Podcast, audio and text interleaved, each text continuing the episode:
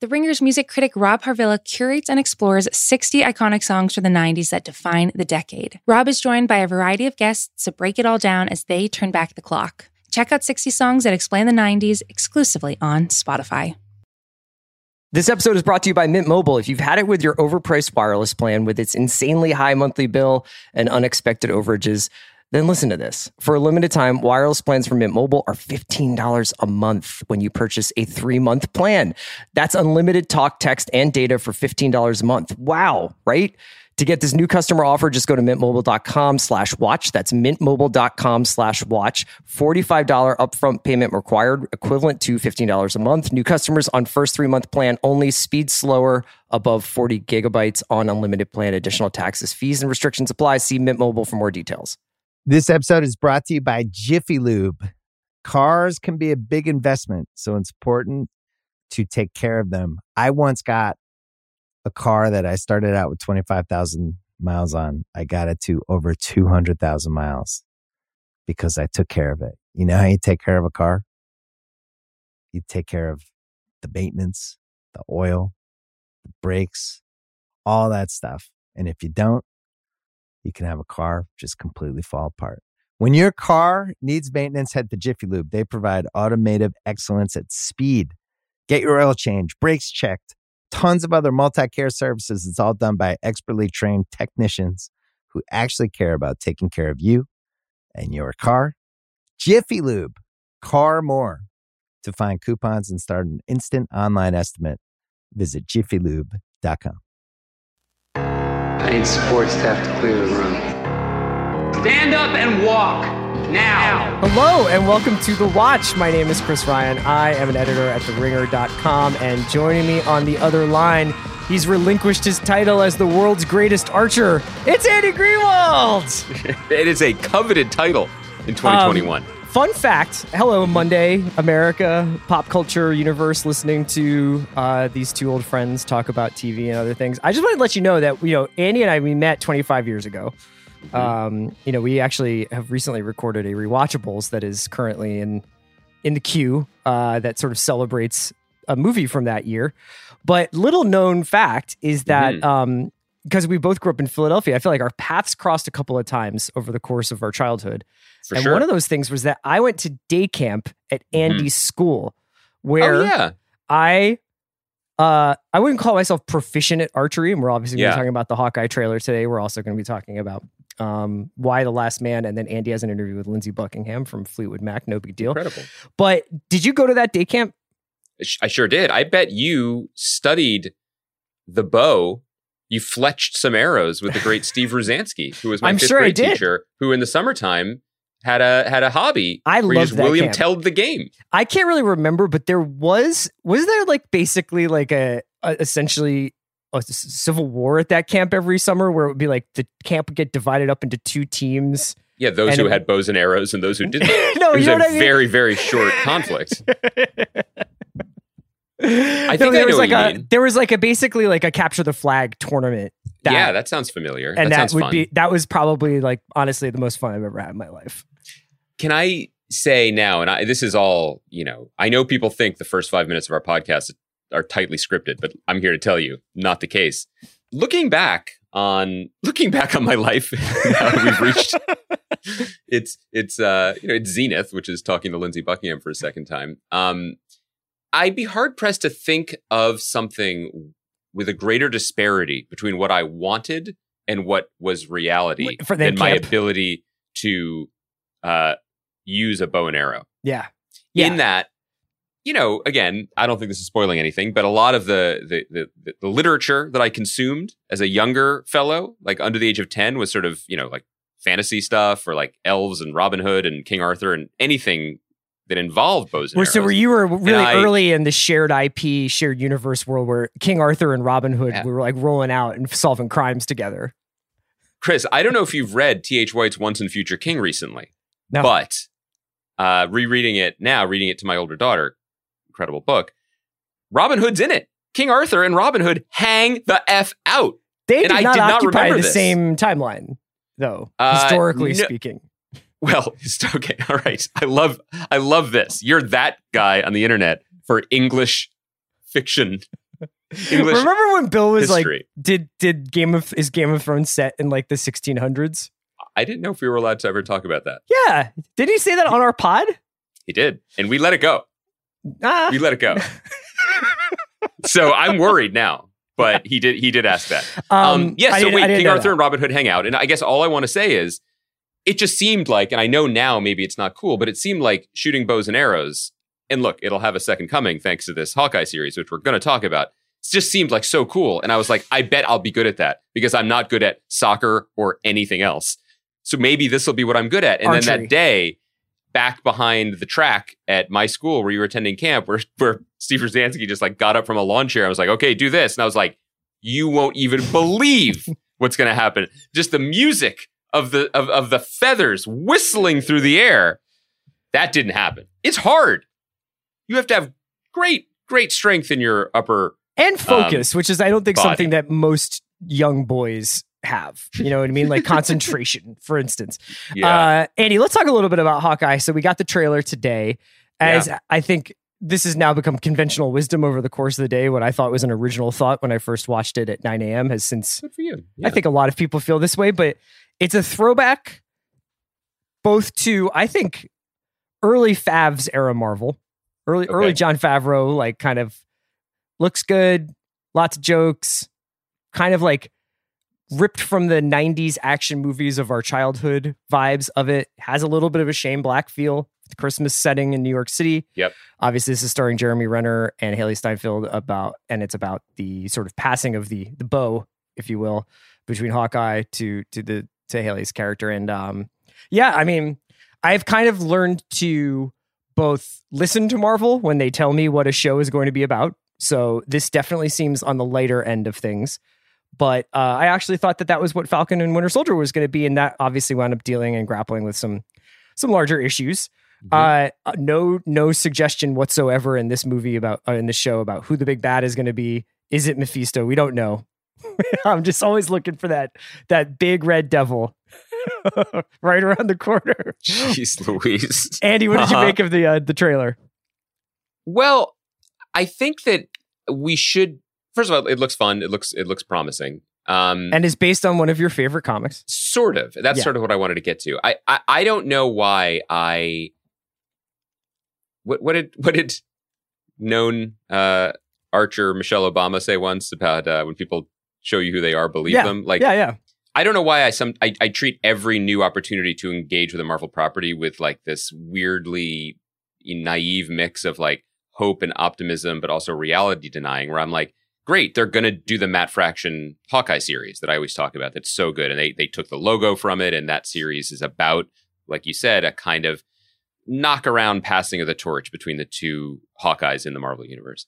Um, and then you see the trailer, and you're like, oh right, this is still Kevin Feige's MCU which by the way, I do not know more than. Like he should be calling the shots here.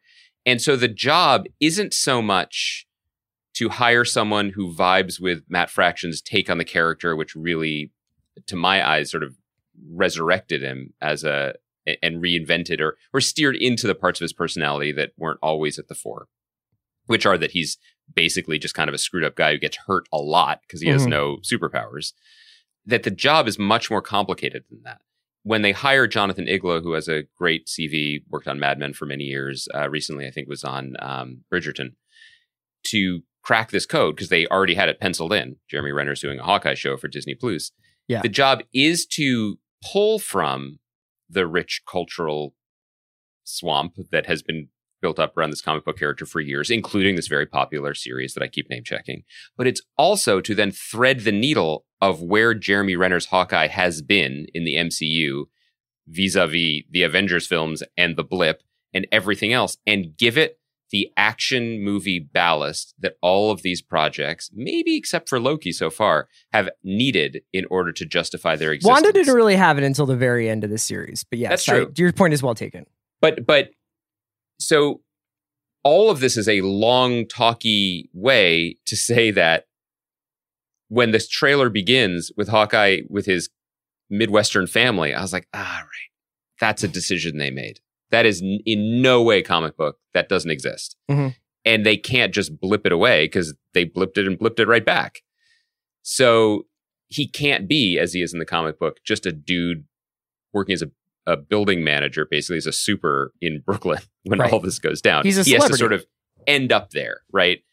That said, this has all the hallmarks of Kevin Feige MCU projects that I will always have time for, which is the fun around the margins. And in this case, it seems to be a Hamilton esque musical uh, inspired by the events of the Avengers movies called Rogers, which Yeah. I think is going to be a runner through the series. Love it. There are absolutely visual references to the Hawkeye series that I love, including Renner with ice packs all over his face and the the the, the suited bro villains. And I believe I have it on good authority that Lucky the Pizza Dog is in the series. That's that's a Easter egg for people. Is he the big bad? Uh, no, the big good Good. the big good.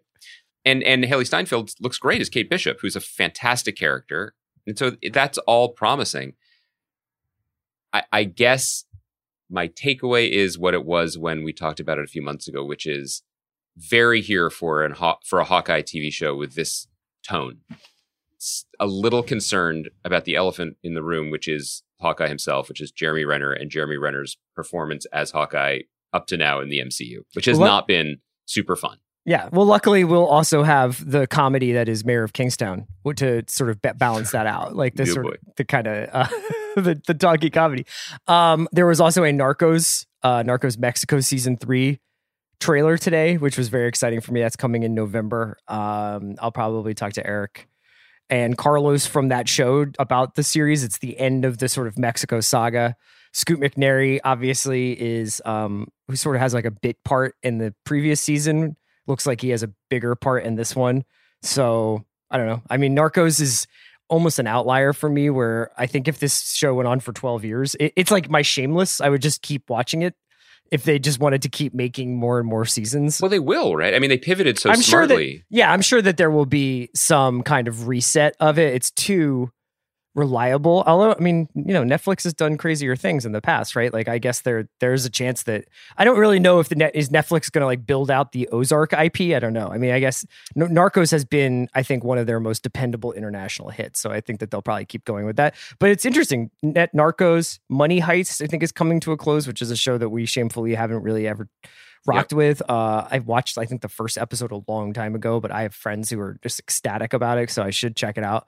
There's a couple of others out there where I'm just like, oh yeah, I wonder whether or not like these will be Netflix's sort of. We'll, we'll continue to go back for it. But then on the other hand, um, you know, something like Six Underground, which I think they were hoping was going to start a like huge franchise for them. They kind of let that go.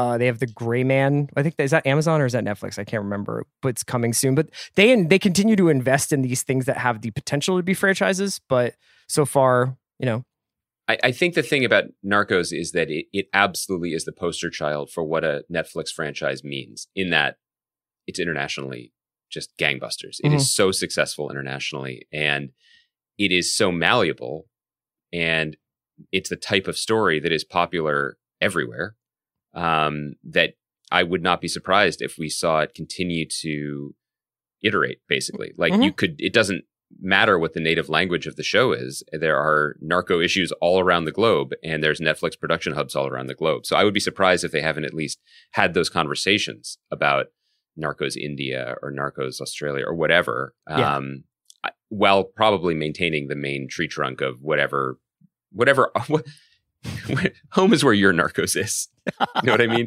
um it, it's just a smart it's a smart franchise for them and one that one that you continue to enjoy that i have um i've not gone on that journey with you So uh, let's get into a journey that we have gone on together, which is the Yes. first couple of episodes of Y the Last Man. Hulu put up, or FX on Hulu, they're available on Hulu. The first three episodes are available as we record this. I guess they must have gone up in the in the late hours of the evening last night. I would imagine. Uh, and so they're doing the boys, as Andy pointed out to me off off mic. Keep they're doing the boys style release, which is the first three episodes, and then weekly after that. This is obviously we've been chatting about this on and off for what feels like half a decade Mhm. uh, because it's been in various stages of development. Eliza Clark is the showrunner now. It's obviously the uh, the the graphic novel. Is it a graphic novel or comic? What's it was a it was a floppy month to month comic book when i was buying it um from Brian K. Vaughan and Pia Guerrero, right? And Pia uh, yeah. yeah, and yeah. So it's it's finally here. I would say I've been interested to see whether or not this thing would pop because on one hand, I find that they have been in the traditional sense promoting it. Like I saw ad ads for this on football during football Mhm. yesterday. Um, shout out to Jalen Hurts. And so I it's like I think that they are doing a good job of getting it out there.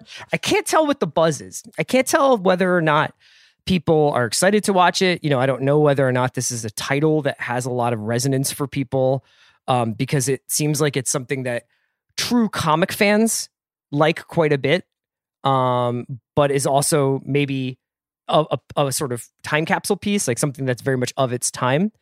And yeah, so I wanted to go to you first here because this is obviously something I, I, I almost wonder whether or not was it strange firing this up as somebody who has a relationship Yes. with the comics and then being like, wow, after all this time, here it is. There's York. I have been following its torture journey to the screen, to any screen, because it was in development as a feature film for quite some time as well, longer than I was reading the original comic books. And I have not gone back and read the comic books since they were new. Um, and as we've said when we previewed the show or it's come up before, I can't lie. When we talk about it, my interest in it is as much about its torture development process because, well, there are many things in TV and movie history that have had even longer journeys. I mean, this Clint Eastwood movie that's about to come out has Cry been in Macho, development yeah. since Clint Eastwood was the same age as the character, I think, right? Like 35 years ago or whatever. But um, more often than not, things this tortured that aren't absolute, like there's going to be another Superman movie, right? Like no one has figured that out since, since Richard Donner and Christopher Reeve, but they're still going to make one because Mhm. it's Superman. A project like this, I don't know if it needed to exist other than people had sunk so much time and commitment and talent and hope into it that they willed it across the finish line. I have to say, after watching the first two episodes, it's hard to imagine a better intentioned or more talented and more adept adaptation of the comic book than what Eliza Clark and FX and everyone else involved have done. It also did leave me with a question of are we sure we needed to do this? Which Mhm. is the which is a tough question and that is not I'll say this again as a caveat. The casual fan who saw an ad for this during football, having never heard of it, and checked it out, they're not saying, oh, maybe that they've Yeah. done a good job adapting a comic book, but did we need this? That's not really a Joe Popcorn question. But it is a question that I was left with just because, you know, Chris, you you know how much I love going to Vegas. Like I just I love it. I love the bright lights. I love the air I, quality. I honestly have been surprised by how relentlessly you've been going despite Delta. I know. Well, it's because you can't keep me away from the tables, you know? Spending money to make money in a, in a game. That's what I love to do. That's Archery and who I am. blackjack. Those are the two, Ar- two hobbies. Just it, I just I just take to it naturally. Um but I do I have seen enough gambling movies or Mhm. listened to Dave Chang on Bill's podcast enough to understand that there is a thought process that goes into this which is at a certain point if you're losing you might not win it back and you should walk away, right? This idea of like not throwing good money. I'm not sure if those guys have ever Yeah. done that. I'm saying like I've heard basically like do you do you spend to get out of the hole essentially, or do you just say that's the hole and that that will be what it is? and that's a feeling I get from this. And I, when I say that, I mean no disrespect to Eliza Clark, who I, I we've never spoken to, we don't know her at all, but I think that she's done a pretty amazing job across these first two episodes of addressing what were clearly existential problems for making this a show. So. Before I get into this more of the specifics, we should just give a little bit more of an overview. Um, the comic book had a very hot button, fascinating issue at its core, which is a virus that's never really explained like all good viruses, including including our own, uh, wipes out essentially half the population of Earth, not just humans, but all creatures with a Y chromosome, except for the lead character, a struggling um, escape artist magician named Yorick Brown, and his monkey named Ampersand. They, they, they are males, uh, uh, cis males, and they survive. And then the world is totally transformed and apocalyptic, and a lot of wild stuff happens. the beginning of the series finds the world basically well after the first episode which is sort of the before times the Yeah. end of the first episode the second episode and the, what i've seen of the third episode so far is is the world in chaos the world not only grappling with all the practical questions that you would have Mm-hmm. about like how do we power things and how do we pump sewage and and dead bodies out of the New York City subways. I know that's a graphic description, but it's what they're de- dealing with. Everything like that. It's also got you know burgeoning conspiracies about what what happened and why it happened and who was spared. So definitely like unintentionally probably a hot button and prescient Yeah. show and a prescient story. Yeah.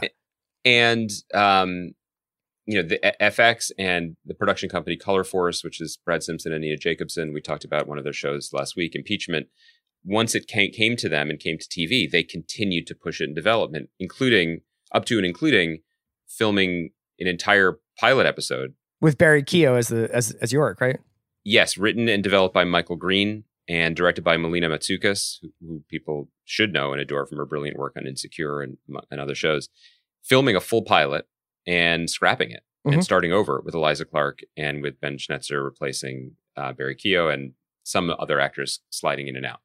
Um, that's just not done. And it's rarely done by FX, which, even though it is owned by Disney, has never been a profligate spender, whether by choice or by necessity. They they don't do HBO money like that. I mean, A- HBO. Even HBO. I mean, it's like, where's my corrections? Try that one again, man. Yeah, but HBO made an entire Game of Thrones pilot, and they were like, nope. Yeah. We'll just do another one completely. Not this one again. We're just going to turn the page. I mean, that's that's tough for any company to swallow, but FX generally hasn't done that. So they're very committed to this and trusted Eliza Clark, not just with finding a way to get this on the screen, but finding a way to get it on the screen in a way that feels essential in 2021, where the issues of how we talk about gender and um, sexism and society have changed so radically Mhm. that this idea baked into Brian Vaughan's comic book, which is that let's make a story about all the men going away and then make a story about the one man left. Right. I mean that's that's that's dated. That's not anyone's idea of how to go into a story like this these days. And so there's so many things that hobbled it that I'm impressed that it manages to trot it all up to and including the fact that, as you alluded to, it's so premisey. The decision to start the show a few hours before everything ends Mhm. means that once again, like, you know, it, watching the world end slash New York die off is like watching Batman's parents get killed. You know, Yeah. you, you never, it's never as good as the first time. And I'm sure there are That's a- g- good reasons for that. And I, I, you know, you and I have alluded to this a couple of times over the last few weeks for a variety of different shows, and and mm-hmm. s- some some shows are going just doing the most, you know, like gestural framing devices where it's like, "Ooh, there's a body," like like White Lotus. yes, there are some i think that these are different things but i, I would say it's, it's basically when do shows decide to tell you either uh, how much you need to know about what the world was like before the inciting event of the series or how much do you need to know about the inciting event that will take place later in the series and i personally probably am getting i think it's just because of the compression of a bunch of Yep. series doing it at once that I'd much rather just watch Reser- Reservation Dogs, where it's just like here's a linear story about people going through something in their lives. Yep. You know, I don't, I don't know why that is. I think part of it is that like I feel some of them have been stapled on to give the shows a little bit of like tension where they're ordinarily or wouldn't be one inherent any any inherent. And sometimes I'm just like God, like who cares? Like just just start this the second all the the Y chromosome die. You know, like it's Yep. it's actually like I don't really need to know the background. And I think and I think in in in good writing can communicate what the former president was like without having Well- to spend 40 minutes with him. the other thing that the other very unique um, challenge that faced Y the Last Man was if you're going to show the before times and you're going to have to briefly introduce and then dispatch some Y chromosome having characters, you're going to have to do a very interesting job of casting the five best actors in Canada who aren't too good to take this part. Sure. you know and i don't mean any disrespect to the men in the show but like that's part of the calculus and that's how you get a president that looks like the president on like syndicated fox shows from the 90s like Right. that's just how you end up with that you cannot you're not going to get um Nick Nolte. or morgan freeman like it's Yeah. just not going to happen for this Yeah. so i think it's worth but i do think it was worth considering and i'm glad they released more than one episode not just because, as you said, the boys sort of established this this for like the comic book stuff. That that seems like a good runway to get people acclimated, or to like sate fans who could give it a good or you know give it a pass um, based on their prior knowledge of the material. Um, it's mainly because the first episode is the first episode. How are we going to end the world? The second episode has even more pressure on it than second episodes usually do because it's it is well, what's the show going to be? Because it's not going to do that again. I have to be upfront and say that I don't know whether it is the last two years of life, my age, this premiering around the 20th anniversary of 9 11. I personally had no appetite for the first episode of the show. It it it it, ups, it upset me, but not in a way that I relished or felt was artistically mm. um, informative or um, sustaining. You mm-hmm. know, it it just felt. I I would say it's it, worth it felt, noting. It felt, it felt cruel, and it's me. worth noting. I think there's been a couple of examples of. I don't think your appetite for whether it's epidemic or yeah. catastrophic never high. Know, yeah, it's not. But but especially now, I don't think you've been like boy, I can't wait to get into like a zombie apocalypse or no, whatever. It, you know, like it's just like here we go again with shots that reminded me of the leftovers pilot, you mm-hmm. know, mm-hmm. um, or any other apocalyptic type thing. But also, despite everyone's good intentions, and we should shout out the director Louise Friedberg. Like, I just think everyone involved did a very good job. Like, yeah, I, I wanted to say because I wanted to say there's there's something you're talking about that I kind of want to unpack. I know that we we have your your interview, but I I do want to unpack this idea of did we need this? Uh, I but I first want to say sure. on a scene to scene level, I, I, I enjoyed this. Like I think yep. that uh, Diane Lane's very good. I I really like Ashley Romans who plays I, a, a, a, secret agent who's doing like a real cool like lone wolf espionage show inside of this show. Ashley Romans is doing something that I wish more characters were given the opportunity to, or more actors were capable of, which is in every time she's on the screen, giving us both versions of the show. She is giving us the thriller action show that it needs to be, and she's giving us the very complicated emotional show that it ought to be. And mm-hmm. she's able to do that with her character in scene to scene in a way that I'm really impressed by. But I think that I kind of wind up back where you are. Here's the question I want to ask. So when we were, uh, this is going to sound like a very stupid uh, tie in, but when you and I were younger music journalists, we uh, and we were all essentially like our only hopes of getting paid for writing were to write in magazines. And when you would pitch editors at magazines, one of the things that you would hear often is why this band? Why now? Why would this band be like the only band that we write about on this one half page of spin or whatever? It was often when you were trying to write about like up and coming bands and you were trying to make the case for this, you know, punk band or whatever. And I always find that really frustrating because I was just like, I, I guess I can't answer that question beyond I like them and I think they're interesting. But I, I always sort of failed at like solving that equation of what are the exact cultural yep. movements underneath this band's tide that are pushing them to the shore of relevance so that this audience that we have needs to know about it exact exactly now. They're not big enough yet, so we can't we can't do it here. They're too big, so we can't do it here. I always had a hard time with that. I think for a long time, up until like three or four years ago, when we really broke the the dam with like the amount of stuff that's being made for television, you could make the argument that television had those kinds of very stringent uh, checks and balances where it was just like, do we need another one of these? Do we need this? Is this a little too close to that? You know, or do people want another teen stranded on an island, but it might be lost or whatever it is. You know, like these kinds of things where now, algorithmically speaking, you can come up with a series of descriptions that you like about TV. I like this age group. I like this kind of setup. I like this tone. I like this kind of level of involvement with like the long term plotting and whether or not it's going to be something that has a lot of mythology to it or it's something I can take and leave week to week. And you can find it. You can find it on one of these streaming services. And it's it's interesting to get something like Y the Last Man, which is obviously uh, very well done in some ways, but still be having these questions or these conversations about why do we need this? Or I, I mean, maybe I'll you're say, right. Maybe it comes down to COVID and, and 9-11. No, and, I, will say that as um, someone, you know, actively developing and writing and pitching things in Hollywood, like that's a con- that's still asked.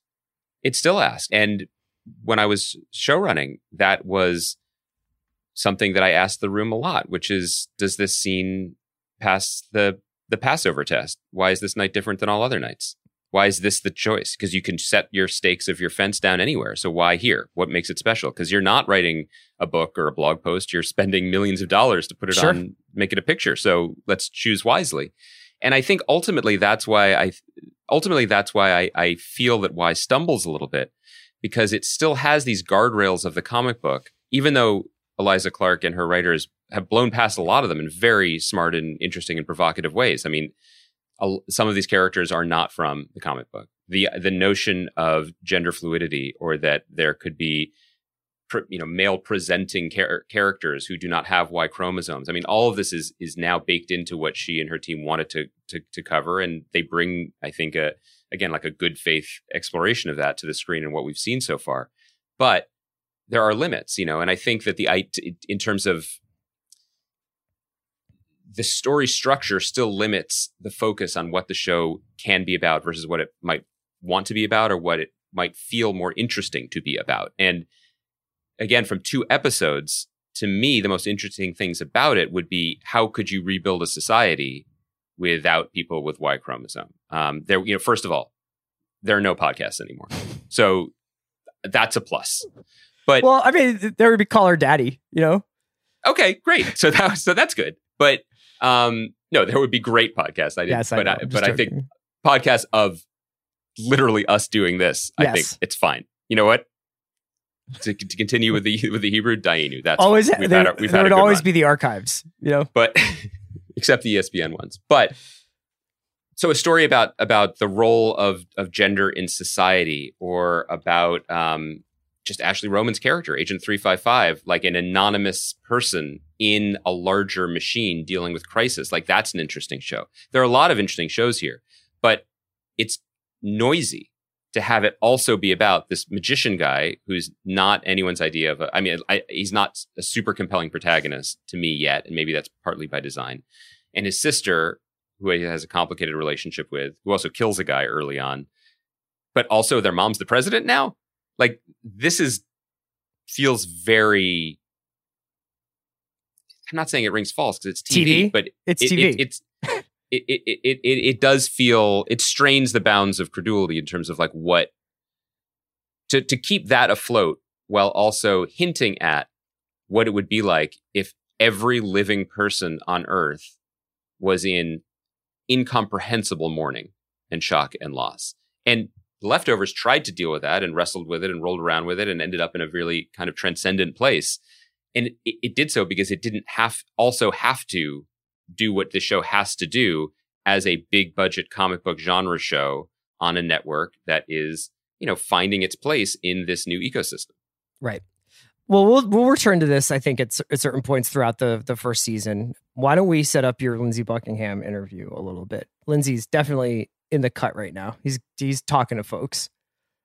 I I do think there's something I think that Lindsey's character arc right now is more in line with the original Y the Last Man comic, just in terms of focus on on him and his point of view. Um, so to set this up, Lindsey Buckingham, one of my all-time favorite songwriters, performers, a musical hero of mine. Uh, love Fleetwood Mac, love Stevie, love the whole thing, but I've always been particularly uh, drawn to Lindsey because of his just it's just it's just kind of bizarre and idiosyncratic that he has been the key cog in one of the most successful rock and roll projects in the history of the genre, but keeps relentlessly trying to grab the wheel and steer it into Crazy Town and make things weirder, starting with Tusk and then his solo records and then um, Tango in the Night and et cetera, et cetera. And I find it really inspiring and compelling that he, you know, he's now 72 years old and this Friday will be releasing a solo album, self-titled solo album that is as urgent and awesome as anything he's ever done. He's at this stage like like the great Dutch masters where he's like he's still painting the same still life. Sure. And by painting I mean still going down to his studio and like barking like a dog and hitting Kleenex boxes and playing and trying to find this hidden connection between doo-wop, folk and new wave. But he's still finding something. He's still getting there. So I had a great conversation with him in person in 2014 for the Grantland podcast. And that was, you know, that was a bucket list kind of thing. And that was the day after a Fleetwood Mac show at Madison Square Garden where they were on this triumphant tour because Christine McVie had returned to the band and it seemed like, you know, everything, anything was possible. And now Lindsey and this is the subject of our talk, since we spoke, he had been fired from Fleetwood Mac, had emergency triple bypass surgery that damaged his vocal cords, leaving his singing voice uh, in in doubt. Although now it's he, he's fine now, and I really was excited to talk to him about the journey of the last few years and what keeps him ticking. And also, just I'm a huge fan of his solo work. So I, I kept trying to steer it to that. It was the goal of the conversation was not to relitigate rumors or Right. get the soap opera stuff. What what's interesting about him, what I found interesting about this conversation over Zoom a week or two ago, was his not just willingness but desire to sort of Get into it.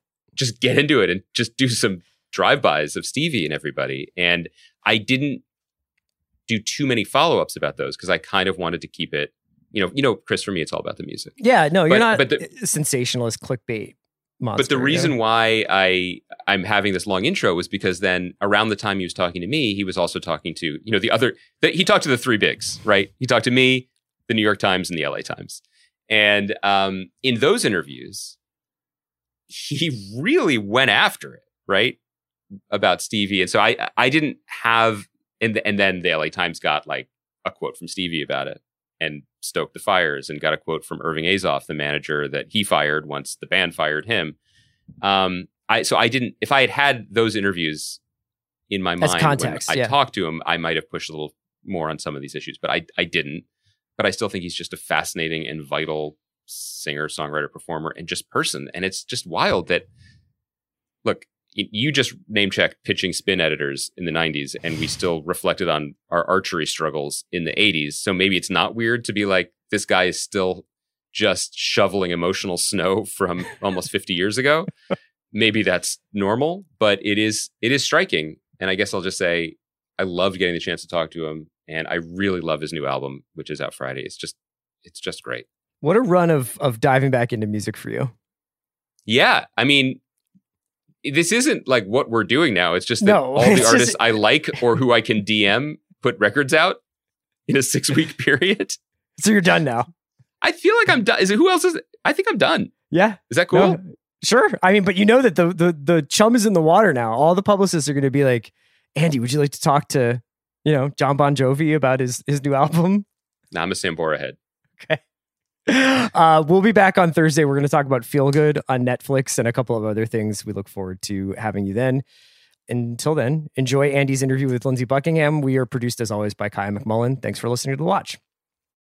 This episode is brought to you by Mint Mobile. If you've had it with your overpriced wireless plan with its insanely high monthly bill and unexpected overages, then listen to this. For a limited time, wireless plans from Mint Mobile are $15 a month when you purchase a three month plan. That's unlimited talk, text, and data for $15 a month. Wow, right?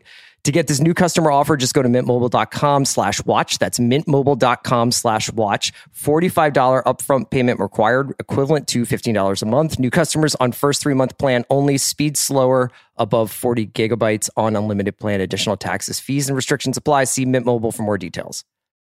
This episode is brought to you by State Farm. You might say all kinds of stuff when things go wrong, but these are the words you really need to remember. Like a good neighbor, State Farm is there. They've got options to fit your unique insurance needs, meaning you can talk to your agent to choose the coverage you need, have coverage options to protect the things you value most. File a claim right on the State Farm mobile app and even reach a real person when you need to talk to someone. Like a good neighbor, State Farm is there. Oh, it's such a clutch pickup, Dave. I was worried we'd bring back the same team. I meant those blackout motorized shades. Blinds.com made it crazy affordable to replace our old blinds. Hard to install? No, it's easy. I installed these and then got some for my mom, too. She talked to a design consultant for free and scheduled a professional measure and install. Hall of Fame son. They're the number one online retailer of custom window coverings in the world. Blinds.com is the GOAT. The GOAT! Go to Blinds.com for up to 45% off. Blinds.com. Rules and restrictions may apply. This episode is brought to you by Etsy. Looking to instantly upgrade your Mother's Day gift from typical to meaningful? Shop Etsy. Now until May 12th, get up to 30% off personalized jewelry, style, decor, and so many other items mom will love. And if you want her to know you put a ton of thought into her present, use gift mode. Gift mode on Etsy takes the stress out of gifting so you can easily find well crafted, original, and affordable pieces from small shops. Just tap or click gift mode on your Etsy app or Etsy.com. Then answer a few short questions about mom, and Gift Mode instantly gives you curated ideas based on hundreds of personas. Need something original and affordable for Mother's Day? Etsy has it. Shop until May 12th for up to 30% off gifts for mom. Terms apply.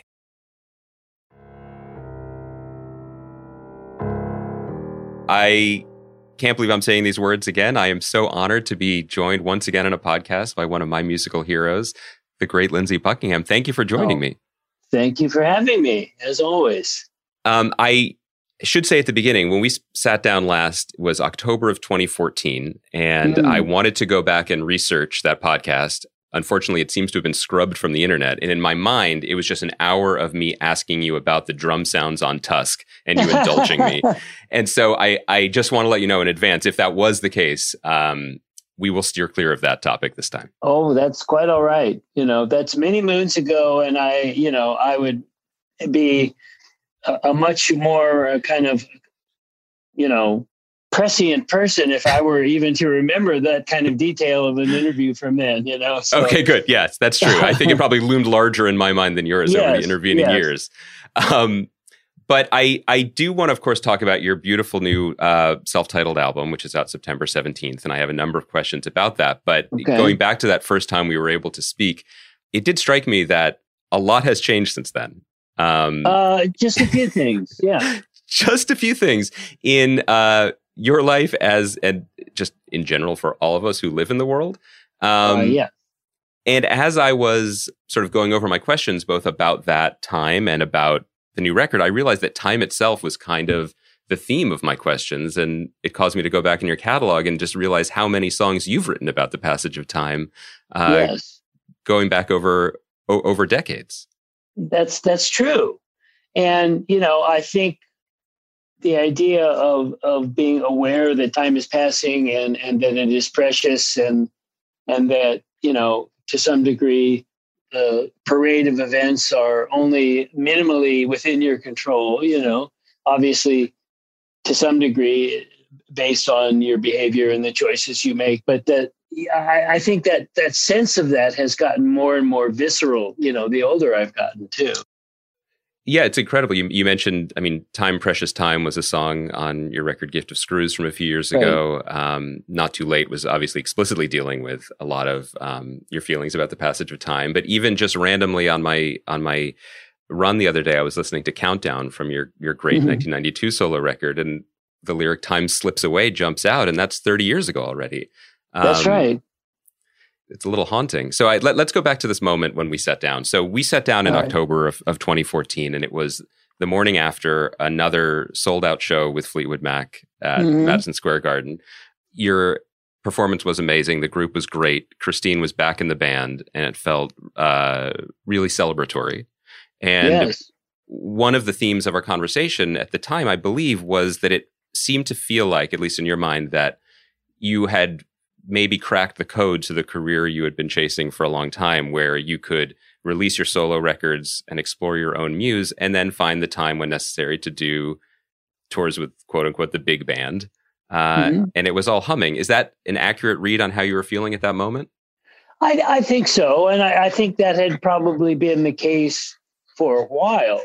You know, um, certainly there had been several occasions where the intention to to do solo work had been superseded by Fleetwood Mac in one form or another. You know, most of the material, for example, that ended up on the Say You Will album in in 2003 was stuff that I'd done with with Mick and and the producer Rob Cavallo, and meant to be a follow up to Out of the Cradle, which you referred to a minute ago. And and of course, in the interim, the band had asked me to rejoin, and to, and so we had you know it, it had taken a very long time for me to get to the point after touring the Say You Will album where I could say, well, look, I'd like to take two years to make a couple of solo albums. And at that point, you know, my life was so different anyway because I had gotten married and I had three children. And so I had made a huge turn, you know,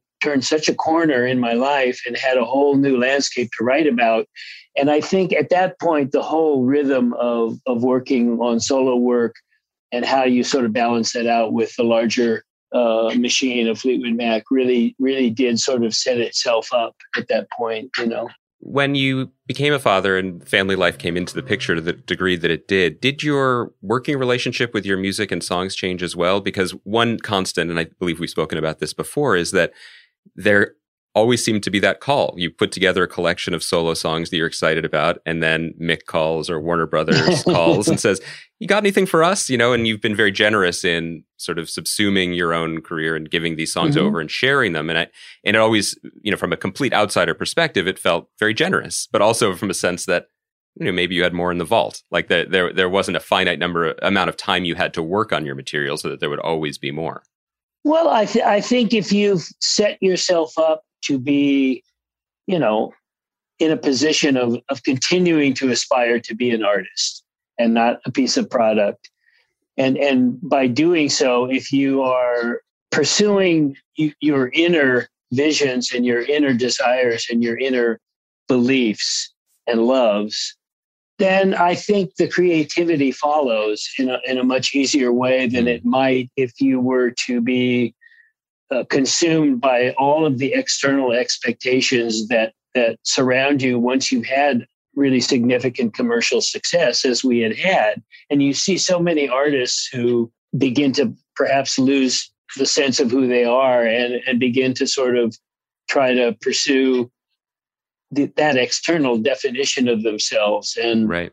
to repeat formulas which is a that's a corporate thing, you know, to, you know, if something works, run it into the ground. And obviously, as, as far back as Tusk, I drew a line in the sand and said, I'm not going to be one of those people. So I think it always was the case that I was so grounded in a creative process. And, and part of that is also that I, when I work on solo stuff, I'm basically playing it all myself. And so, unlike you know, working with the band, which is probably more like movie making, it's a bit more like painting. And and so that's that's kept me grounded and and kept me able to keep coming up with more material and and having the faith that if I am in a position to give over a group of songs to the band which as I say and you mentioned I've done numerous times and and that's appropriate if you're going to be a band member in good standing you you've got to think about that uh, most of the time before your own you know uh, instincts or or desires. And so it's made it a little bit easier to kind of walk the line the tightrope between the big and the small machine for sure you know. In 2015 2016 the years after when we spoke was was the plan to potentially make another fleetwood mac record? Because i know right before we spoke there was an ep that was released that had i think one of to my mind a, a, as good a song as any you've written for the band and sad angel and then mm. after that tour uh, rather than a new band album, you and Christine made a really terrific record in 2017. Was there any conversation during those years that this was all meant to be part of the larger uh, group? Oh, absolutely. Um, you know, even before Christine, you know, asked to rejoin the band and was welcomed back with open arms, you know, we, um, uh, Mick and John and I had gone in the studio uh, with Mitchell Froom, who co produced uh, some tracks of mine. And, you know, the three that you hear on that EP are from those sessions.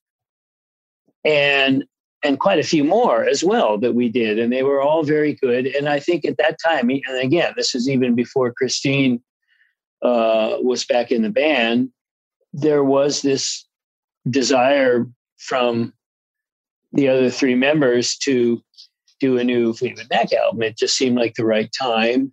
And we could not get Stevie engaged in that idea back in 2012, 2013, preceding the tour, the last tour we did as a four piece. And then when Christine rejoined the band, we thought, well, maybe now that Christine's back, that will change the landscape for Stevie and she will again be engaged in, in the idea of making a new album.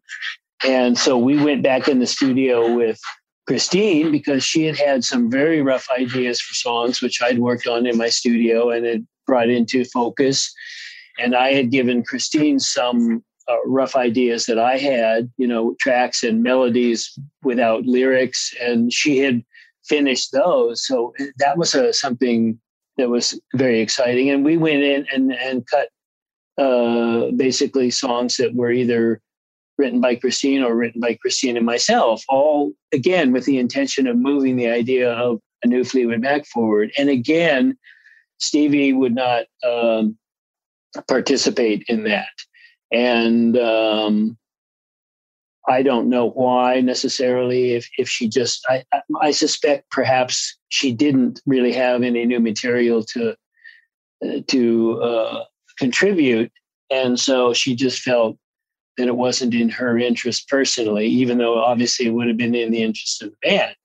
Uh, and so that album, uh, sort of by default, got made into uh, the duet album that that became the, the Buckingham McVie uh, album, and that was a, it was a great album. We had a, a ball making it, and it was you know uh, sort of part of the whole welcoming back ritual that uh, that we were able to share with Christine, and also you know going out on tour with her with just the two of us was a was a great experience for both of us, and was certainly eye opening for her to see how things worked more in in a solo context, you know, without the politics of Fleetwood Mac or the dysfunction, if you want to call it that. Well, there's also such a wonderful lightness about the album. You know, it, yes. it, it is a delightful record, and there's a feeling of celebration in it. And um, yeah, I mean, one one could. If I had paragraphs to expound on it, I would say maybe it's because it's lacking the the chain in all senses that that can make the other the other work feel a little bit heavier. And I yes. I I, I wonder then, I do want to get the timeline right because um, from what I understand from other interviews you've done, this solo record, this self titled solo record, was what you moved into next. And is that correct? That this was, in many ways, this was already in process or even close to being finished before yeah. the time your time with the band came to an end? That's true. Um, in between working with Christine and Mick and John, in the studio on new material. I was working at home, uh, and again, there was there were just a lot of song ideas floating around, and and I found the time to do that. So, you know, off and on, the work on on this new album was being done concurrently with uh, the work that I was doing with Christine, and um, and then of course after the uh, the Fleetwood Mac tour ended in, in 2015, I had some time again to finish that basically with nothing going on but me, you know, working on on this new album. And then, you know, at that point, Christine and I did put it out as as a duet album and we did tour it.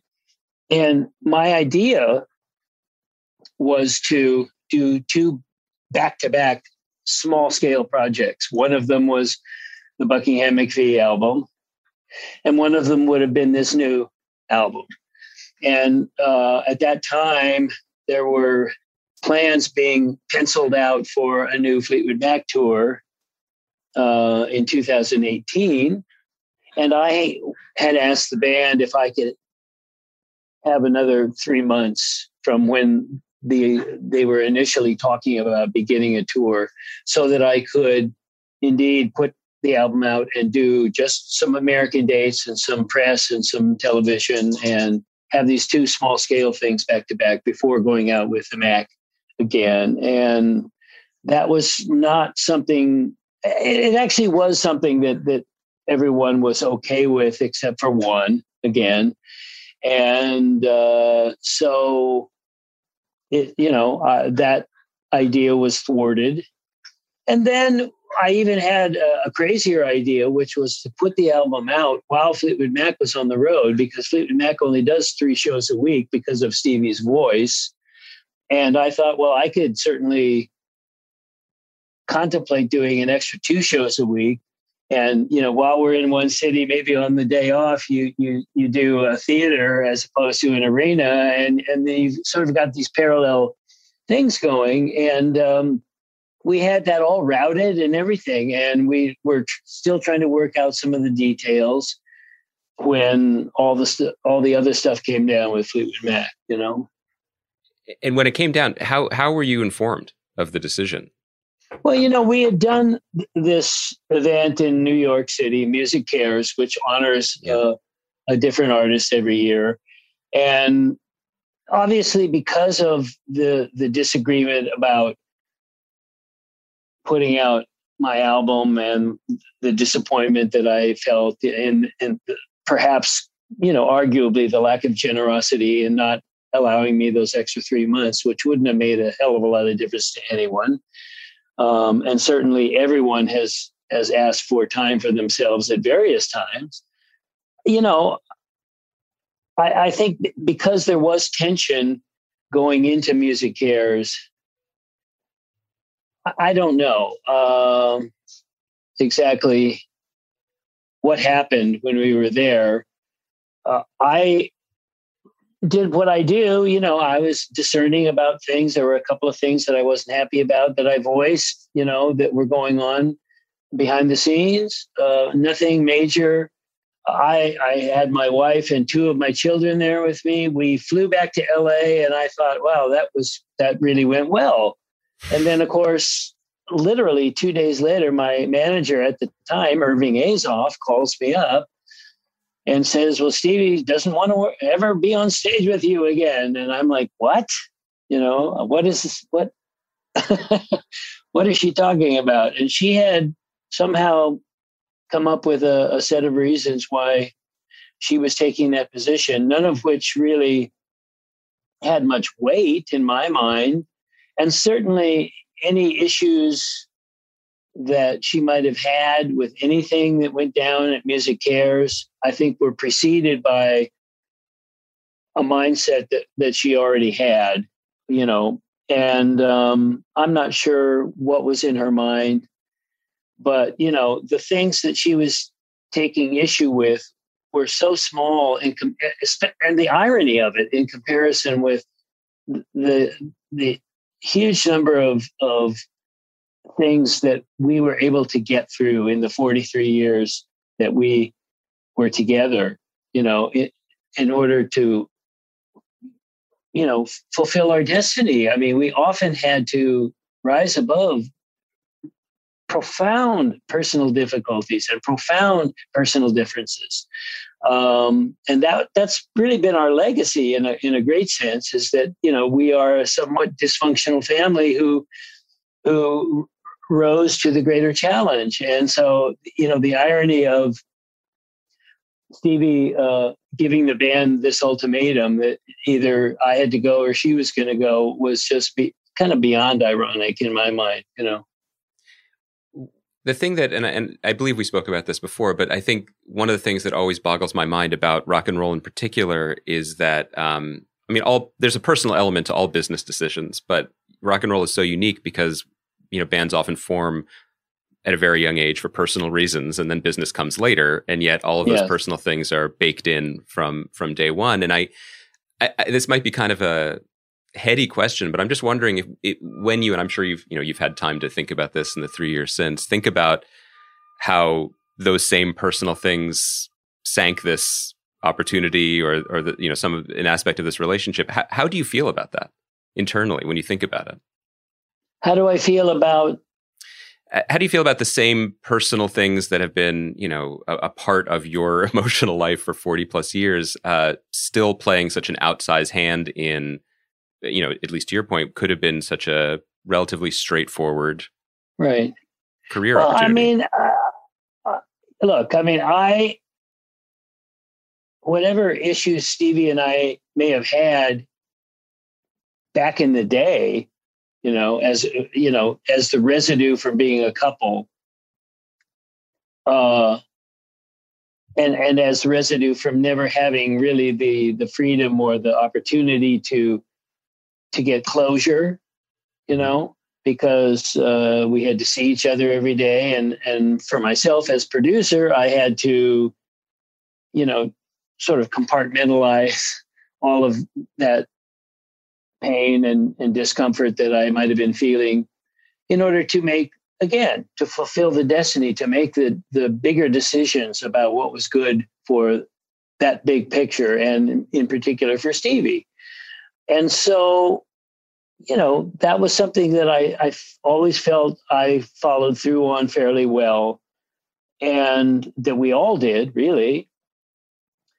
But, you know, at the same time, in the late 90s, my life changed completely because I, I met my wife and I had children.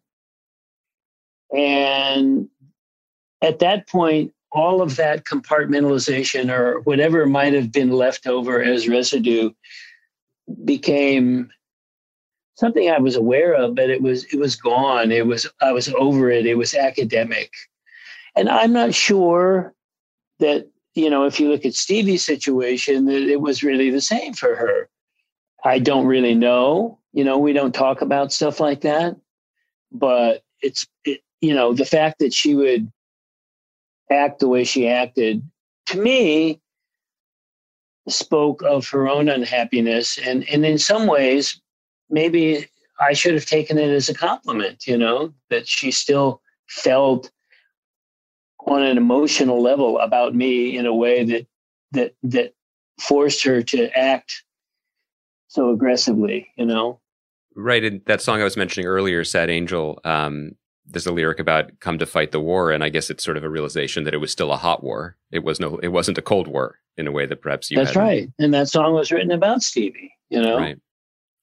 So f- a few months later, um, you had uh, open heart surgery just a few months after this event. Is that is that well? The timeline it, was a little bit a little bit later because uh, you know initially after uh, separating from Fleetwood Mac, I wanted to. I didn't want to put my album out right away. I wanted to uh, uh, put out a uh, an anthology, a best of album of my own solo work, which I had never done, and that was great fun and was quite cathartic because you know I think again academically I sort of knew that the body of work, the solo work, had been good and that I was proud of it, but I hadn't gone back and really taken it in, you know, fully eh, and, and broadly in in a very very long time, and so it was it was a bit cathartic to sort of curate the material for that album and, and in doing so go through every single album I'd done and listen to it several times start to finish and and it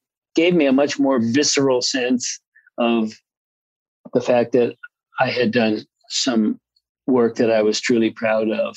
So that happened and we toured that and and that was over at the end of uh, 2018 right and then um, it was in the very beginning of 2019 that that uh, I had the bypass surgery, and I had just gone in for an elective procedure, and so luckily I was in a sort of a quasi medical environment anyway, and I had to be, you know, put under for that. And as I was coming out of the anesthesia, I, I felt that my chest was hurting, and I it just something was wrong.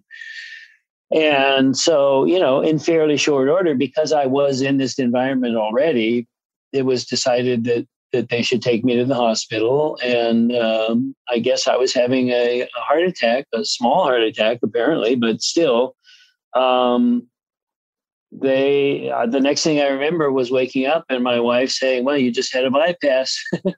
so, uh, in, in, a way, I, I, think of it as a gift because it, it happened at a time when the the support system couldn't have been better and the the decision making couldn't have been quicker.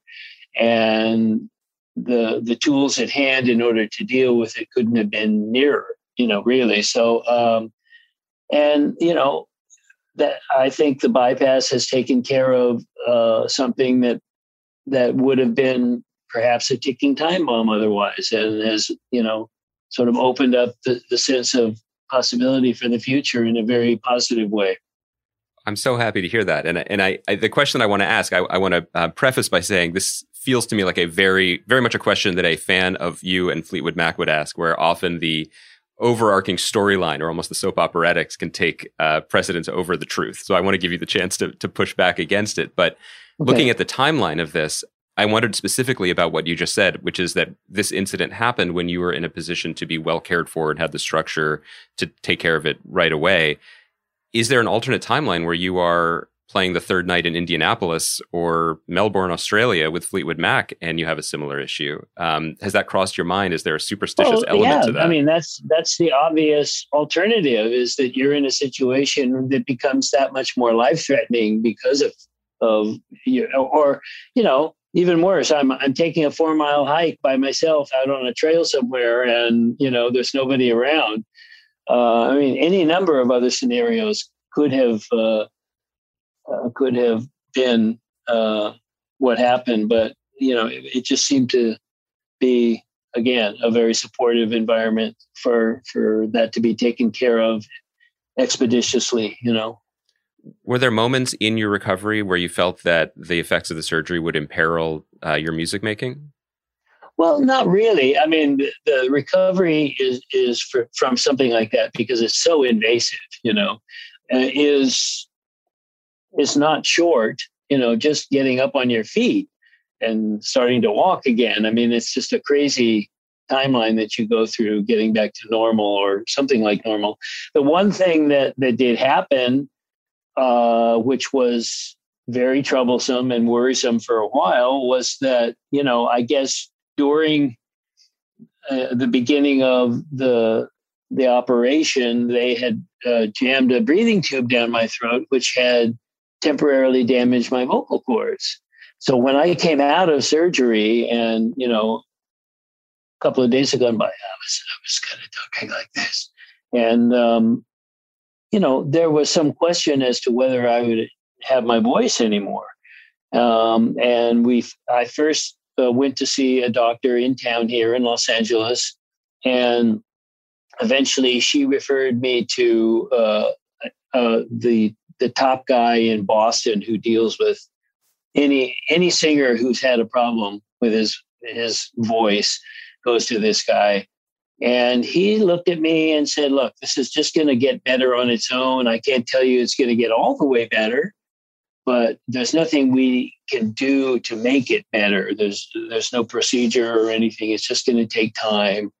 And so there was a period of a few months at least um, where uh, there was a question whether my instrument, if you know, one of my instruments was gonna was gonna be there for me in the future, and that was certainly, again, troubling, but not something I could control. So therefore, perhaps not something to be overly concerned about. I just had to sort of instill myself with a sense of faith that it was going to work itself out, and indeed, it has. It's so glad to hear that and to hear you say it in your voice. Um, yeah and it leads me up to the, the more present day, which is some questions specifically about the album, which I've found it very challenging to listen to uh, without thinking that it was post these last few years of experience. You know, in right. terms of the lyrics, in terms of what it grapples with, and what some of the subjects are, and even to what you just said about your other instrument being imperiled. Um, mm-hmm. One of my mm-hmm. favorite tracks on the album is this beautiful song at the end, Santa Rosa, and there's a moment when you just take over the melody from your guitar with your voice and mm-hmm. you know it, it, it fully is your instrument there uh, it, again if i didn't know now what you had told me that a lot of this work was done prior to uh, the health scare i would think that this was sort of a moment of you saying look what i can still do well it's funny because i, th- I think you're absolutely right that many of the lyrics uh, of this album obviously i was dealing with things having to do with relationship but you know celebrating the challenges and sometimes lamenting the disappointments as as you do when you write songs.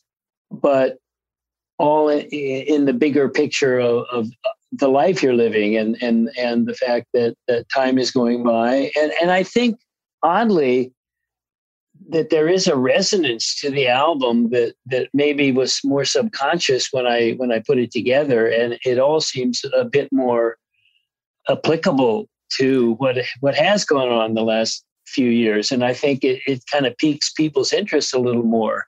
Oddly enough, you know. There's no question. It's, it's oddly prescient at times, and there's a, a, brilliant song on the record, one of the singles on the wrong side, which I just think you know put that on you may need to redo the best of and put it put it near the top of there. Um, that has the lyric about living life in overload and how right. uh, it's the way it's always been. And I think that for people who are casual fans of your work with the band, life in overload has oh well it's, it's excess, you know, the rock star lifestyle. But mm-hmm. um, in the context of of of of your career and your work, I I heard it as more to do with the kind of the hunger and drive and the engine that still seems to be propelling you forward to be pushing yourself artistically and making new work uh, to the degree that you do? Well, I think it's both. Um, certainly, it is the, the life of excess that that we had to navigate and and ultimately survive, if you will, mm-hmm. for uh, several decades. But yes, I, I, think the the other side of that is, and, and perhaps originally, the drive to create and the drive to express oneself, uh, which is a different kind of overload, was was very tied into to the life of Fleetwood Mac, and perhaps even the life of having broken up with Stevie and wanting to find my own voice mm. in a situation where perhaps there was really no one else looking out for me to to remember or find out or discover anything about myself, you know, other than, again, the external definitions. And so, um, yes, the, the overloads may have started as, as a part of a dysfunction almost. But I, you know, it it became more and more of a discipline, and ironically, more and more of a grounding and centering force as time went by, even though that overload has certainly always driven me to be creative, you know, the I guess the difference is I'm doing it hopefully for the right reasons. It's interesting. Point. It's interesting to hear you to to to hear you say that about um, being unseen or unheard in in the relationship both to Stevie and to the band. Um, you know, I, I mentioned earlier that the great song of yours, "Not Too Late," which right. you know, actually has you singing about feeling unseen and unheard, which right. I think is very vulnerable for a singer songwriter of your stature to be addressing. And I guess the question I had was wondering if you felt like there was an origin to the voice in your head that pushed you forward or kept you moving um, through these creative situations and entanglements, um, or do you point to the the schism that kind of happened when you were developing a solo voice and then it kind of became subsumed? Or, or I'm, i may have lost you in the question but i guess the question is is this something that you feel has been in your head for as long as you remember hearing it? Or did it emerge more in the sort of the the fog of the 70s no i i think it's always it's just been the musical vision that i've always had and you could take that back to the Buckingham Nicks album. I mean, mm-hmm. my musical stamp is all over that thing. And certainly, if you look at the very first Fleetwood Mac album we did, I mean, all of my songs and all of Stevie's songs were already completely worked out and demoed by me on my Ampex four track. And they were the product of a, of a musical vision. And so it, it made that album quite easy to do because, you know, two thirds of it was already pretty much blocked out. And that continues. I think that the difference is at some point, you know, there was probably the, the, the potential for us to start to paint ourselves into a corner creatively after rumors. Mm-hmm. And so that my creative vision, which didn't wasn't about fulfilling somebody else's vision. It wasn't about if something works, run it into the ground. It wasn't about what fans or or uh, writers or the record label was saying about us or what they thought we were. It was about what was in my head. It was about what I felt. It was about what I saw musically. And at that time, you know, I drew a line in the sand, and, and the Tusk album was made in order to avoid becoming a caricature of oneself. And so, you know, I think that voice has always driven me. And, and then once, you know, once the politics said, well, we're not going to do another Tusk approach again, then I re- that was when I realized I had to do solo work in order to really explore the more esoteric left side of my palette and um, or you know my the visions, the, the risks you want to take, the the the the places that are outside of your comfort zone, the, the surprises, the discoveries you're going to have to continue to make if you want to call yourself an artist. And that that's been the continuum through my whole career. Well, I think that's the thrilling thing to listen to because you can hear it in the the the rhythms of the songs, the, the biggest songs that you wrote for you know for rumors. But then if you listen to Tusk and you listen to something like Blue Light on your new record, mm-hmm. um, you know it's like an it's like an old master continuing to paint the same landscape and finding new textures, you know, new new right. levels of it. There's there's there's this muse I I'm still incapable of describing because I think it's completely unique in your own of this like mixed media project of the doo wop that you grew up listening to and the new wave that was coming out in the 70s and pushing it, pushing it, pushing it, and it yeah. you know it, it's it's it's exciting to hear it in both on its own but also as part of the larger story. Well, you know, and, and also with this new album, there there is an element of sort of referring back to something familiar. Um, you know, one of the the very interesting things about the last, you know, ten years of touring with Fleetwood Mac, when you you you come to terms with the fact that people are not particularly interested in hearing new stuff, that they want to hear the familiar stuff, and you come to terms with that and and make peace with that. What makes that so palatable or made it palatable for me at least was that you know maybe 10 years ago or maybe even more you started seeing probably three generations of people coming to our shows you could mm-hmm. find people who were young when when uh, we first joined the band you could find their children and you could find their children's children you know and when you start realizing that your music is making sense across those generational lines, then you you start to think, well, I guess we did something right, you know. And so in the in the spirit of that, when I started making this new album, I, I really was interested in referring back to certain Fleetwood Mac things. And I really said to myself, I, I want to try to make a pop album more. So I want to think of it as that more so than I have in a long time or maybe ever. And so the songs, like you mentioned, like, you know, on the wrong side are, are, you can draw a line between that and go your own way, certainly. And that's not an unconscious thing that I did. And I, I thought it was appropriate at this point to kind of circle back. And yet, as you say, to do it not literally the same, but with a new canvas, you know, and, and a new set of uh, nuances and, and a new, perhaps a, a new set of values, even, you know. Well, there there also is a example of actual time travel on the record where you cover uh, a song by the Pozo Seco singers called "Time," which fits into mm-hmm. this theme I've thrown Once on again, the time theme. um, and you know, I was I was enjoying the cover and rediscovering the original and, and noticing that that was a song that was released when I think you were about 17 years old, which is which is prime time for rock music and mm-hmm. you know mm-hmm. discovering things and hearing yourself on the radio. Um, I guess back when people listened to the radio.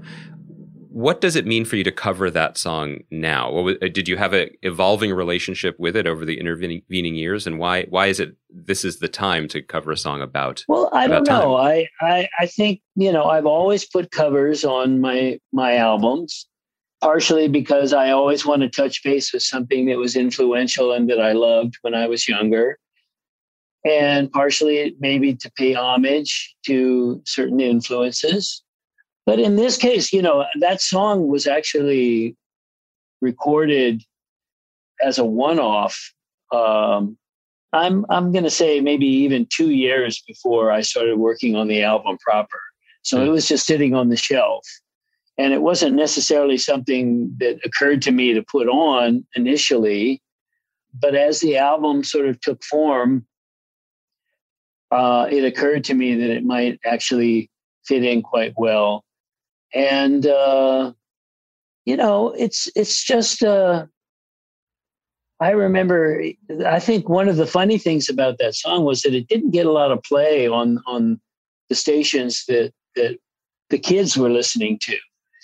Uh, I remember my dad used to drive me. I think it actually came out before I was 17, but I remember hearing it in the car with my dad as he was driving me to school.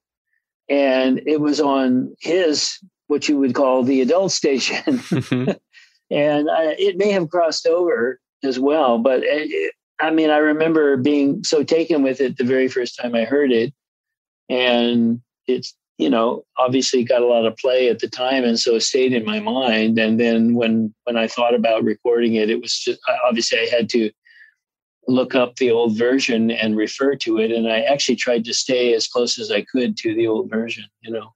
But it, it's again, it's it's it's a piece of folk music. Folk was a huge part of my transitional influence after the first wave of rock and roll kind of fell away and before the Beatles and, and all that stuff came in, you know, folk music was really a defining thing for my playing with the finger picking. And um, I don't know, the Pozo Seco singers, I think were pretty much a one hit group, but uh, just a beautiful song. And I was, I was sort of honored to be able to bring it back, you know speaking of moments in time, I, I have a right now hanging on my wall, and if I was more tech savvy, I would turn all of this and, and show you. I, I, have, I have a photograph that Neal Preston took of the band in um, 1979, and oh wow, I, actually bought, bought, this photograph from him uh, in Hawaii. Uh, that sounds like a humble brag that I went to Hawaii, but I did, and. Uh, and side story, um, went to Mick's restaurant on like a random oh, Thursday, yeah. and of course he's playing, and not he's not just playing he's living life on overload on a random Thursday to a bunch yeah. of tourists in Maui. Oh yeah,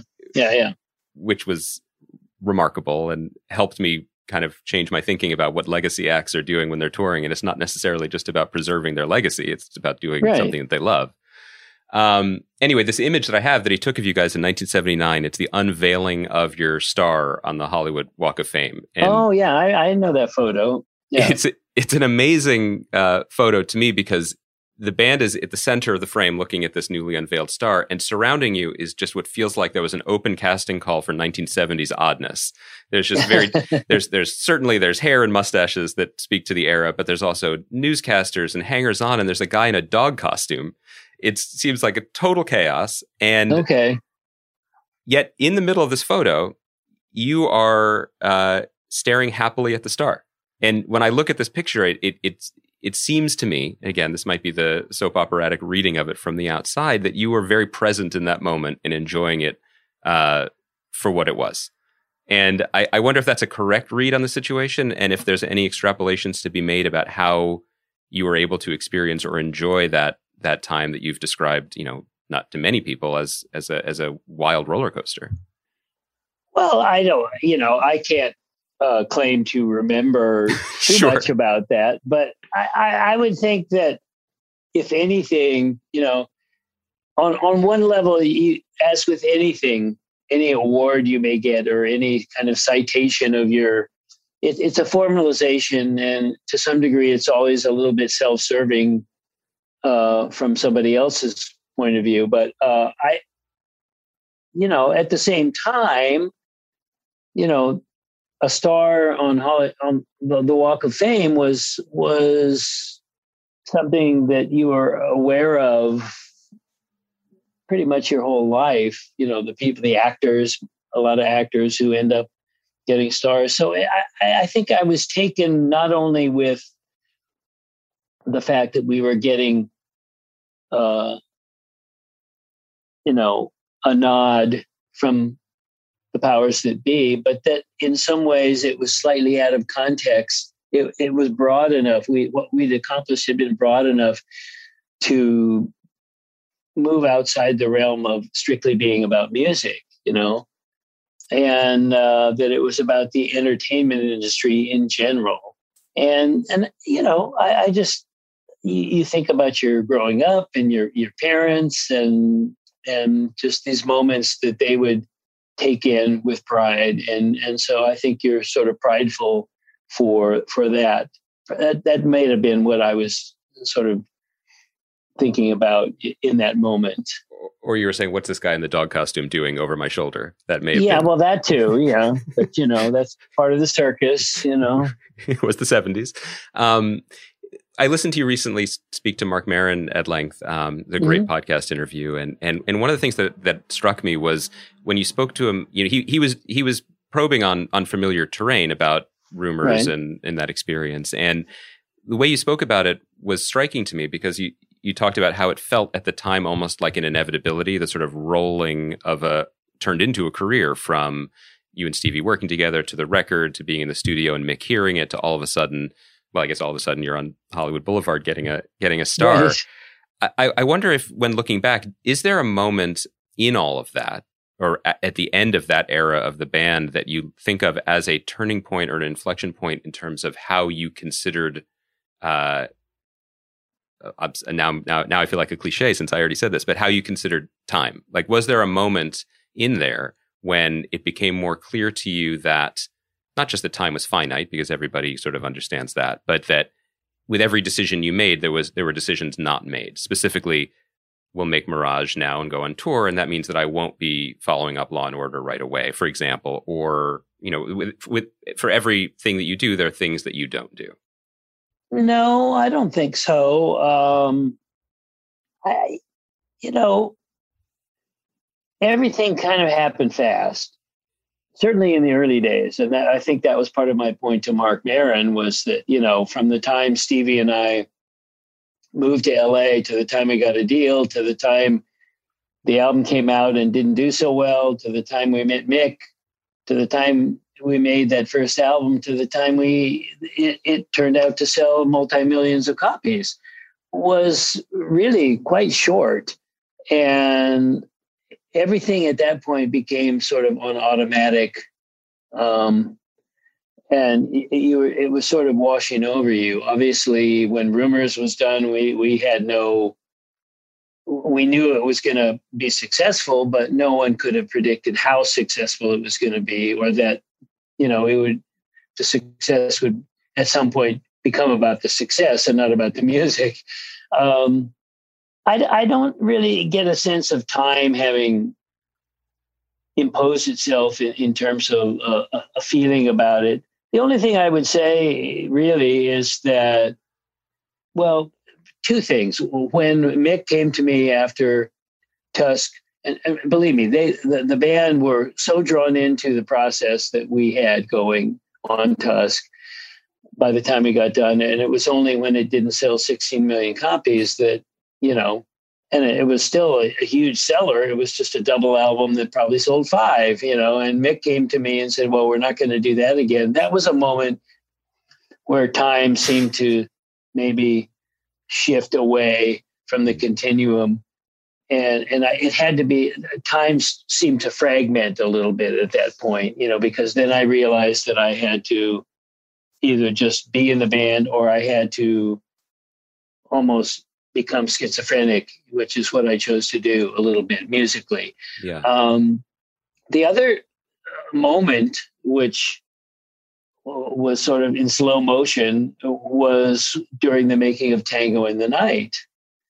And that was an album we did in its entirety up at my house in Bel Air at the time, in my studio, which had been the garage. And it was also the time, 1986, 1987, when the rest of the band was really at their had hit, hit critical mass in terms of the lifestyle they were leading with alcohol and, and substances.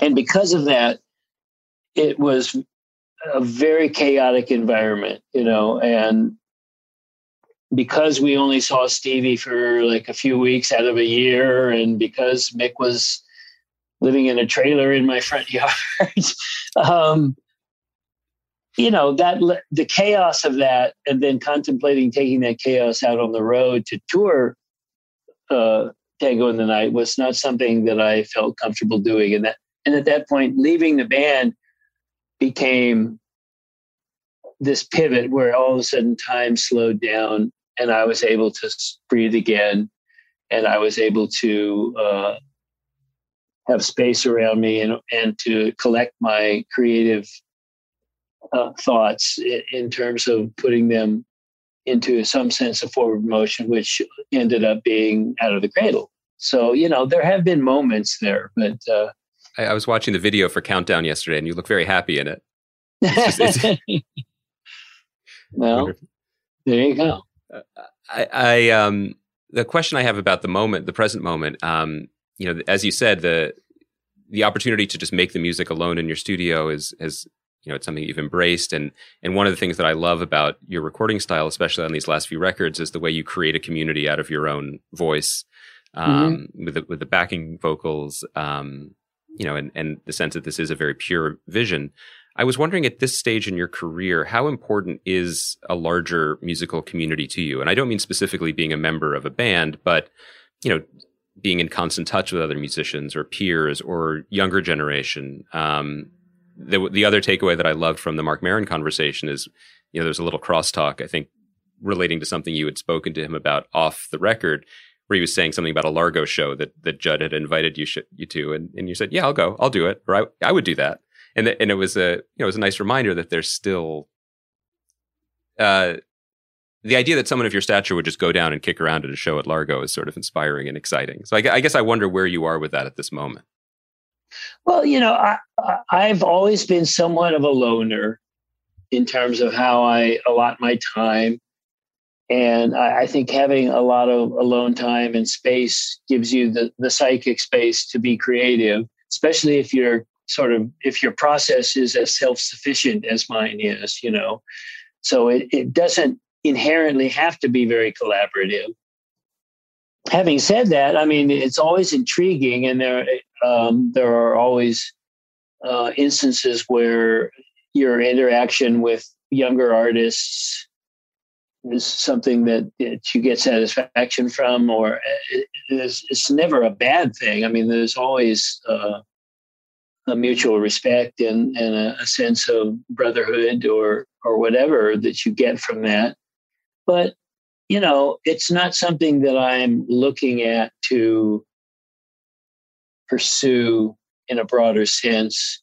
You know, a lot of people get to a certain point where your audience, I mean, my, my audience for solo work has always been smaller anyway, you know, compared to Fleetwood Mac. I mean, for if there's 10 people that listen to Fleetwood Mac, probably I, I get one of those who who to, for whom the solo work makes sense, you know, because it's it's a different animal, and it and it tends to sort of thwart the preconceptions they may have about me in Fleetwood Mac.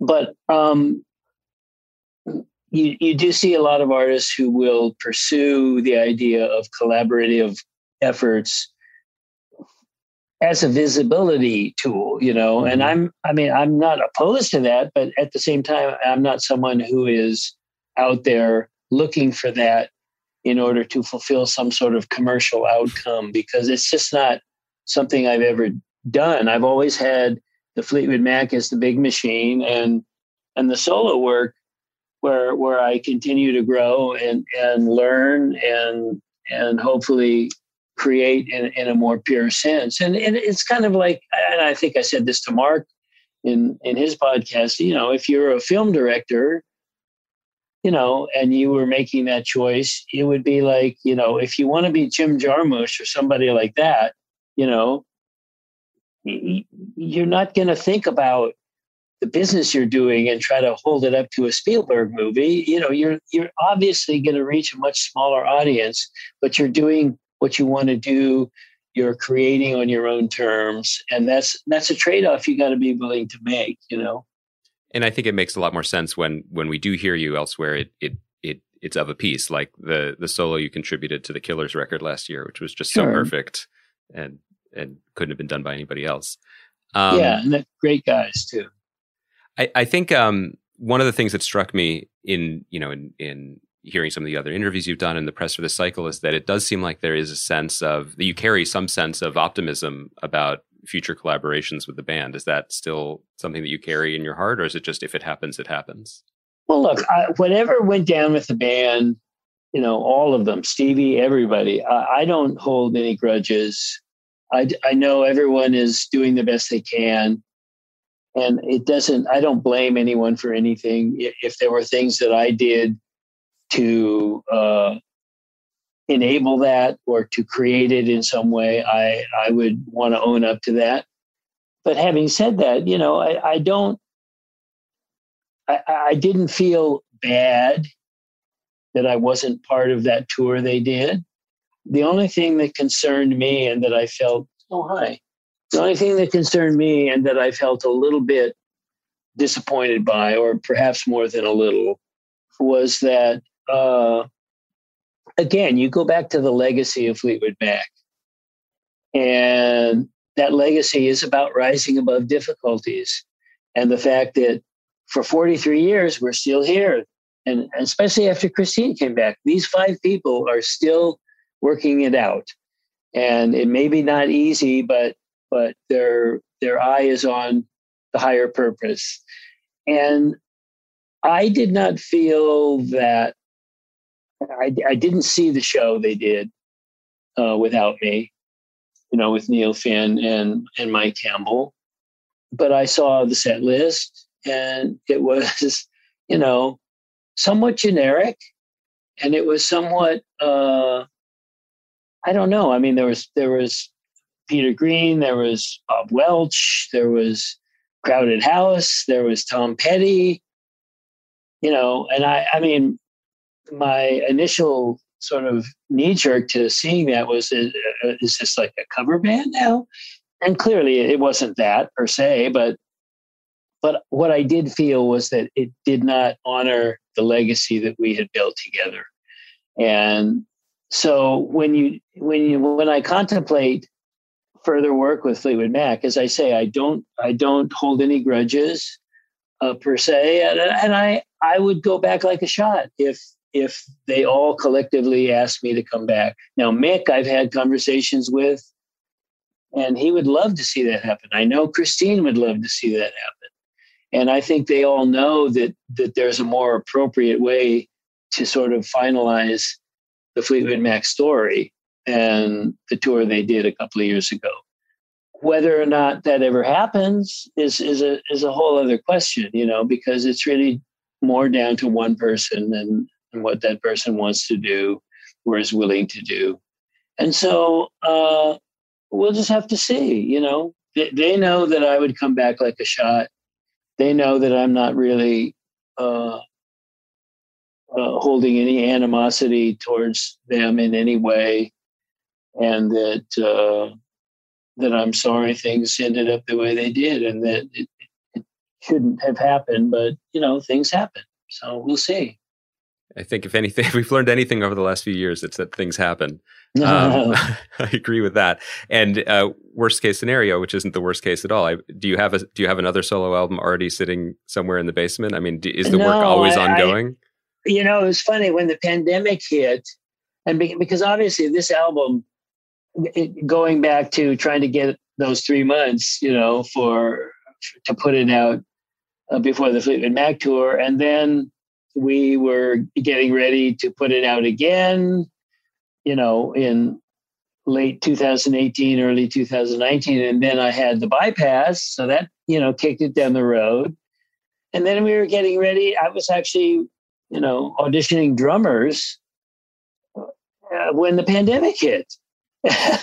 So you know it's it's three times that we've had to kick this thing down the road. And and when the when the pandemic did hit for some reason i just wasn't we had just moved houses and i had a new studio that was just still being put together and when it finally got all reassembled i just didn't want to go down there right away finally i did go down and i i kind of finished mm, three songs so I've got a few. I made a start on a new album, but nothing like a finished album. You know, well, got a lot of work left to do.